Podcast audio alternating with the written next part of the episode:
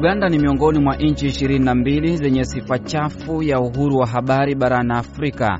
Ripoti kuhusu uhuru wa habari duniani inataja visa vya kuwatisha waandishi wa habari na hata kuwapiga kuwa matukio ya kawaida nchini Uganda, maafisa wa usalama wakiongoza dhuluma dhidi ya waandishi wa habari. Mwanahabari yeyote anayeandika habari za kuikosoa serikali analengwa, kuchapwa, kutekwa nyara na vifaa vya kazi kuharibiwa. Ripoti hiyo inasema kwamba rais wa Uganda Yoweri Museveni hapendi kukosolewa na mara nyingi ametumia lugha chafu na ya madharau dhidi ya waandishi wa habari na hata kuwaita vimelea, yaani watu ambao maisha yao yanategemea wengine. Maafisa wa serikali huvamia vituo vya habari, kupiga waandishi na hata kuvizima, hasa wanapojadili maswala yanayoikosoa serikali.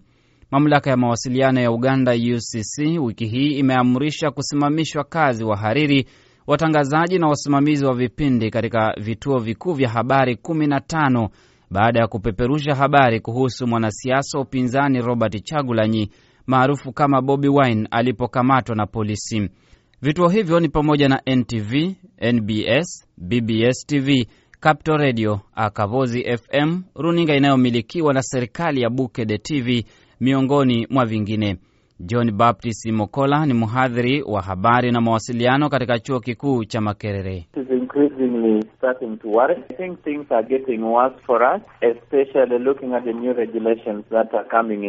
Kwa kiwango hiki hali si hali tena. Ni dhahiri sasa kwamba uandishi wa habari za kisiasa ni kosa la jinai nchini Uganda. Hatua hii ya ajabu ya mamlaka ya mawasiliano UCC ya kuwafukuza kazini wahariri na watangazaji katika vituo vya habari zaidi ya 15 ni ishara kwamba hakuna uhuru wa uandishi wa habari na ni kilele cha vita dhidi ya uandishi wa habari. Tunapoelekea uchaguzi mkuu wa mwaka 2021 hakuna matarajio kwamba waandishi wa habari watakuwa salama na kufanya kazi yao kwa uhuru unaohitajika. Nchini Tanzania, uhuru wa vyombo vya habari umedorora zaidi tangu kuingia madarakani Rais John Pombe Magufuli mwaka 2015. Tanzania imeshuka nafasi 25 zaidi na sasa inashikilia nambari 118 barani Afrika, waandishi wa habari wakitishiwa kufanya kazi yao kulingana na maadili ya kazi. Wanaoandika habari kwenye mitandao wamewekewa masharti magumu, ikiwemo kutakiwa kulipa dola 900 kwa usajili wa wavuti au blogu, kiasi cha pesa kinachotajwa kuwa kikubwa zaidi kwa lengo la kuwazuia wachapishaji. Waandishi wa habari wanatishiwa kukamatwa na hata kutoweka. Mfano ni mwandishi wa gazeti la Mwananchi Azori Gwanda aliyotoweka Mei 21 mwaka 2017 na hadi sasa hajulikani alipo. Mengi yanazungumzwa kuhusu uhuru wa habari nchini humo. Mwandishi wetu wa Dar es Salaam George Njogopa anatupasha zaidi. Kiwango cha uhuru wa vyombo vya habari nchini kinatajwa kupitia katika wakati mgumu, huku ikishuhudiwa vyombo kadhaa na magazeti vikifungiwa na baadhi ya waandishi kuingia katika msukosuko, ikiwemo tukio la kutoweka katika mazingira ya kutatanisha kwa mwandishi wa habari Azori Gwanda. Kwa ujumla, waandishi wa habari wamekuwa wakimulikwa kwa kiwango kikubwa, hasa wakati ambako Tanzania inajiandaa kuelekea katika uchaguzi mkuu mwakani. Kwa kutilia maanani muktadha huo, Baraza la Habari Tanzania linasema ingawa kumesalia na mwaka mmoja kwenda katika mchakamchaka wa uchaguzi, lakini ni muhimu kuanza kuzipima sheria zilizopitishwa hivi karibuni zinazodaiwa kubana uhuru wa maoni. Katibu mtendaji wa baraza hilo Kajubi Mkajanga anasema kwamba kwa vile sheria hizo zimepitishwa na zinaendelea kutumika, hakuna njia nyingine mbali waandishi wa habari wenyewe kutembea katika miiko ya taaluma yao. Kwa hiyo um, tunakwenda kwenye uchaguzi, tuwe waangalifu sana na turipoti habari za uchaguzi kwa, kwa umakini mkubwa. Tuepuke eh, propaganda, tuepuke kutumiwa, kwa sababu tutatumiwa sana. Majaribio mengi sana yatafanywa ya kututumia ya kwa, kwa njia ya kututisha, kwa njia ya kutuhonga, kutununua, vyote hivyo vitatumika, lakini kitu muhimu ni umakini na kuzingatia maadili na tabia. Miongoni mwa sheria zinazopigiwa kelele na kukosolewa kwamba zinabinya uhuru wa maoni ni pamoja na sheria takwimu, sheria ya mtandao na sheria ya huduma za habari. Tanzania imekuwa ikifanya vibaya katika eneo la uhuru wa vyombo vya habari, na kwa mujibu wa ripoti ya mwaka huu iliyotolewa na shirika la waandishi wa habari wasio na mipaka, taifa hili limeporomoka kwa nafasi 25 ikishika nafasi 118 katika nchi 180. Kuporomoka huko kumechangiwa na mambo mengi ikiwemo hatua ya serikali ya kuwataka waendesha blogu na tovuti kusajiliwa na kulipa ada ili waruhusiwe kutoa huduma hiyo. Ingawa mara zote serikali imekuwa ikikosolewa vikali kwa kukandamiza uhuru wa vyombo vya habari, hata hivyo inadai kwamba hoja hizo hazina mashiko. Suala hilo pia lilijitokeza wakati waziri wa mambo ya nchi za nje wa Profesa Palamagamba Kabudi alipokuwa akizungumza na naibu msaidizi wa waziri wa mambo ya nchi za nje wa Marekani Balozi Malika James na kutaja kipengele cha namna Tanzania inavyolinda uhuru wa vyombo vya habari. Kwamba lengo letu kubwa sisi ni kuendelea kulinda uhuru wa habari, lakini uhuru wa habari na vyombo vya habari ambao umejikita katika misingi ya katiba ya nchi yetu. Wakosoaji wengi wanasema serikali imekuwa ikitumia sheria zake ilizopitishwa hivi karibuni kuvikandamiza vyombo vya habari, hasa vile vinavyotoa taarifa zisizoendana na matakwa yake.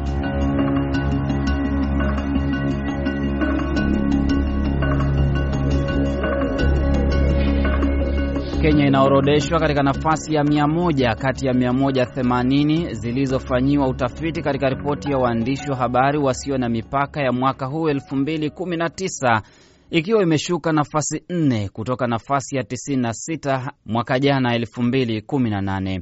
Maafisa wa usalama wametajwa sana katika ripoti hiyo kwa kuwapiga waandishi wa habari wakifuatiwa na raia wa kawaida.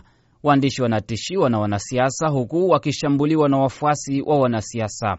Vifaa vya waandishi wa habari vinachukuliwa na hata kuharibiwa. Wellington Nyongesa, mhariri wa habari katika kituo cha KTN ambaye ameandika habari tangu miaka 1990, anasema serikali ya Kenya imebadilisha mtindo wa kuwakandamiza waandishi wa habari. Serikali ya Kenya ya sasa inatumia njia tofauti kufanya huu ukandamizaji. Wanatumia njia za hongo hivi. Kuna vitisho vya namna, lakini huwa ni vidogo, sio kama awali. Awali vilikuwa vitisho vibaya, hata kumchukua mtu na kum, kum, kumwathiri, hata kumpiga, mambo kama hayo. Siku hizi ni vigumu kuona mwanahabari akipigwa, labda tu labda kuna visa vichache ambavyo polisi labda wanaweza wamefika ku, ku, kuwapiga watu lakini mambo ambayo athari zilizopo ambazo zinatumika siku hizi ni labda serikali kutumia njia ambazo ni za kuhonga, unaona, ama kunyima taasisi fulani ya habari, shirika fulani la habari, matangazo ya biashara. Na unajua mfumo wa wanahabari na uwekezaji katika wanahabari nchini Kenya ni katika vyombo uh, vya habari hupata pesa ikipeperusha matangazo ya biashara. Wadau wengine katika sekta ya habari nchini humo wanasemaje kuhusu hali ya uhuru wa habari ilivyo hivi leo ikilinganisha na miaka ya nyuma? Mwandishi wetu Kennedy Wandera anatupa picha kamili kwa yale yaliyojiri huko. Wanahabari nchini Kenya wanaeleza kupondwa pondwa na hatari zinazofungamana na mazingira yasiyoridhisha, jinsi anavyoeleza Maureen Mhobe, mwandishi wa habari wa kituo cha redio cha Milele nchini Kenya.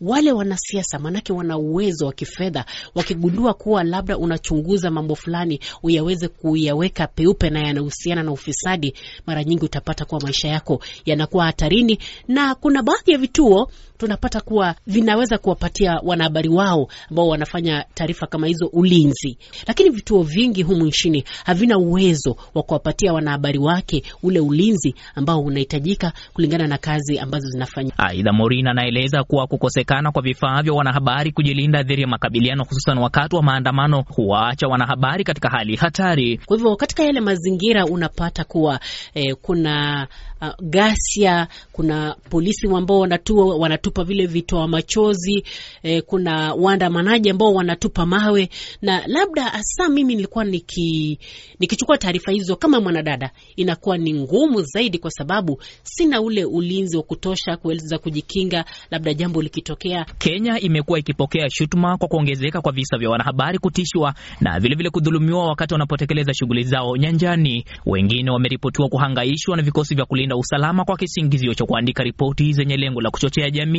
Omondi Jobo Onyango, mhariri wa kituo cha utangazaji cha Kwetu, anaeleza kuwa wanahabari nchini Kenya wangali wanadunishwa katika jamii na hii huathiri utendakazi wao. Unapata mwanahabari amepigwa, vifaa vyake vya kazi vimeharibiwa. Ni jambo ambalo linasikitisha na kuingiza wengi woga, kwa sababu ukiangalia hata katika zile afisi wanazohudumu ama katika zile kampuni wanazohudumu hakuna ile bima ambayo labda tunaweza sema ya kwamba baada ya kupitia mikasa ama kisa kama hicho ataweza kufidiwa ama ataweza ku kushughulikiwa, atapewa fedha fulani kuweza kujipeleka kwa matibabu ama maswala kama hayo. Mashirika ya habari mengine yanalaumiwa kwa mwenendo wa kubana matumizi na kuwatumia wanahabari wachache kutekeleza majukumu fulani, na hili Leonard Onyango, mwandishi wa habari wa gazeti la Daily Nation, analiona kama changamoto kwa tasnia. Hivyo habari ambazo huandikwa na mwanahabari huyu huwa ubora wake ni wa chini mno. Kwa hivyo mashirika ya habari yanafaa kuajiri wanahabari wa kutosha ambao watashughulikia sekta moja na wanaishughulikia kwa kina. Afisa mkuu mtendaji wa baraza la vyombo vya habari nchini Kenya, David Omoyo, anaeleza kuwa baraza hilo limepokea visa vingi vya manyanyaso dhidi ya waandishi wa habari mwaka huu. Tumevipati visa ishirini na moja na tumewaambia polisi na kwamba ni mambo ambayo tunayafuatilia. Zipo sheria kadhaa zinazolinda uhuru wa vyombo vya habari nchini Kenya, the Media Council Act ya mwaka 2013 na sheria ya marekebisho the Information and Communication Act ya mwaka 2013 ambazo waandishi wa habari wamekuwa wakieleza kuwa ni sharti zifuatiliwe ili kukomesha visa vyovyote vya manyanyaso dhidi yao. Kennedy Wandera, Sauti ya Amerika, Nairobi.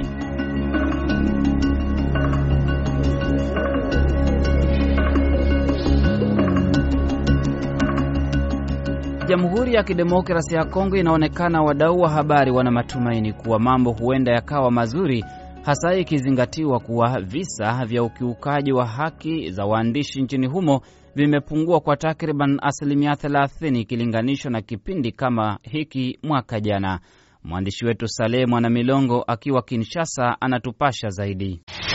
Ripoti ya shirika la kutetea haki za waandishi habari nchini Kongo, Journaliste en Danger JED, inaelezea kwamba toka mwanzoni mwa mwaka huu kuna visa 36 vya ukiukaji wa haki za upashaji habari nchini, vikiwemo kukamatwa kwa waandishi habari na kufungwa kwa vyombo vya habari. Toka kuapishwa kwa Rais Felix Tshisekedi kumeripotiwa visa 15 vya ukiukaji wa haki za waandishi habari. Chivis Chivwadi, katibu mkuu wa shirika la JED, amesema kwamba visa hivyo vinapungua kwa asilimia 30 ukilinganisha na kipindi hicho hicho mwaka uliopita.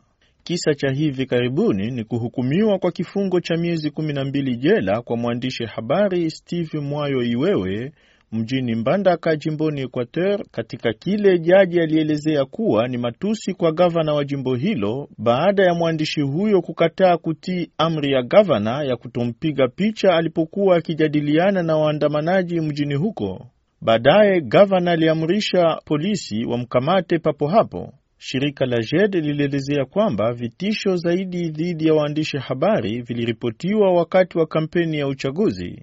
Claude Nyembwe ni afisa mwandamizi wa shirika hilo la JED. Kwa periode ya elektoral ba wanakuwaka mingi menase juu ya mambo kidogo itatokea kwa journal, juu tunapenda kujulisha ile neno bajue juu ya kuproteje ba journalist. Ripoti hiyo ya shirika la Journaliste en Danger inaelezea kwamba kwa ujumla mwaka 2018 kuliripotiwa visa 121 vya ukiukaji wa haki za waandishi habari.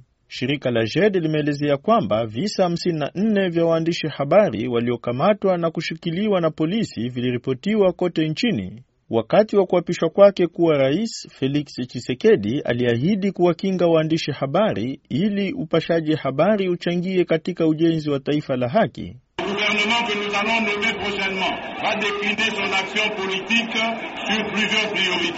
Serikali ambayo tutaunda hivi karibuni itazingatia vipaumbele kadhaa ikiwemo kuhakikisha uhuru wa vyombo vya habari ili upashaji habari uchukue nafasi muhimu katika ujenzi wa taifa letu. Shirika la kutetea haki za waandishi habari journalista en Danger limesikitika kuona kwamba baadhi ya wahusika wa visa vya ukiukaji wa haki za upashaji habari hawapewe adhabu yoyote.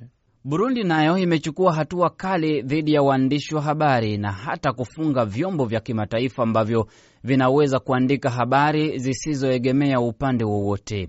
Baadhi ya vituo vya habari ndani ya nchi navyo vimefungwa, huku kituo kilichokuwa kikikosoa serikali kikipigwa mabomu na kuharibiwa kabisa. Waandishi wa habari wanafuatiliwa kwa karibu sana kujua wanayoandika, huku wasimamizi wa vituo wakikosa uhuru wa kutangaza baadhi ya habari. Kufuatia hali mbaya inayovikumba vyombo vya habari katika nchi za Afrika Mashariki na Kati, wananchi sasa wanatafuta habari kwenye mitandao ya kijamii. Video za moja kwa moja zinawekwa na mtu yeyote kwenye mitandao ili kuwasilisha ujumbe, huku wanaotumia wakitumia majina bandia, hasa katika nchi ambapo usambazaji wa habari unabanwa sana, kuweka habari kwenye mitandao na hata kuwakosoa viongozi moja kwa moja kutumia kurasa zao za mitandao. Na hayo tu tuliyokukusanyia hivi leo kuhusu siku ya uhuru wa habari Afrika Mashariki na Kati. Mimi ni Kenneth Bwire.